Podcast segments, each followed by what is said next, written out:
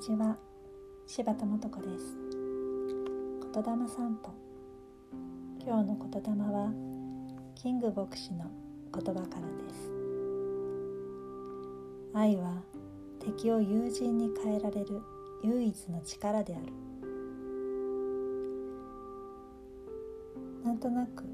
この言葉を読むと、うん、なんかこう自分の中からこう愛を作ったりとか敵だと思う相手にも愛を持つようなこう何て言うのかな自分の中で変化を起こすようなそんなイメージもあるんですけど私はこう普段ねコーチングセッションをしたりしていろんな人のお話を聞いていく中で毎回思うことがあるんですよね。それはこう誰の心にもこう相手をよからぬ人と思っていたとしてもその奥に必ず愛があるなっていうのをいつも感じるんですよね。でそれはこう例えばどうしても苦手だと思う人とかなんかこう反りが合わないっていう人もいると思うんですけどそういう人であっても時にはそれが肉親だったりするとやっぱりその奥には愛が隠れていたり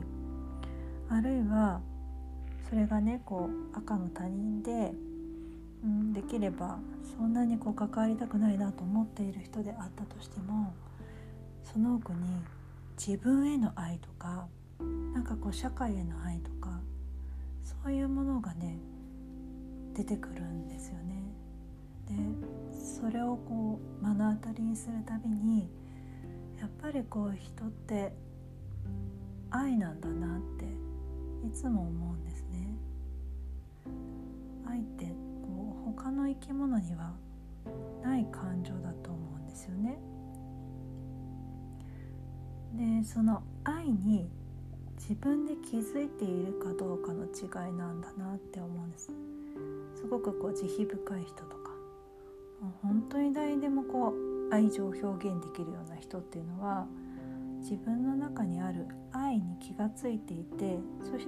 そしてそれをこう惜しみなく出せる人でありどうしてもこう人に辛く当たってしまうとか場合によっては自分に対してもこう厳しく接してしまうとかそういう人の場合はすでに愛は持っているけれどもその愛に気づいていなかったり愛のこう周りにねなんかこういろんなものがくっついて表現する時に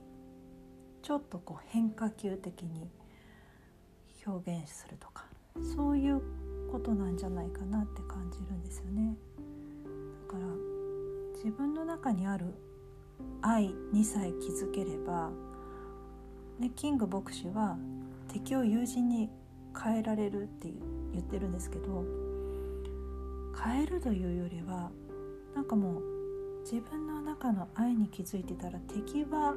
いないということに気づくっていうなんかそんなこともあるんじゃないかなって個人的に思っています。もちろんねなんかこう世界を見るとあまりにもこう、うんまあ、物騒なニュースが耳に入ってきたりとか悲しい知らせが届けられたりとかそういうことはあるんですけどそこにも本当は愛はあるんじゃないかなっていう前提で物事を見るとまた何か見え方感じ方が変わってくるんじゃないかなってそんな風に思っています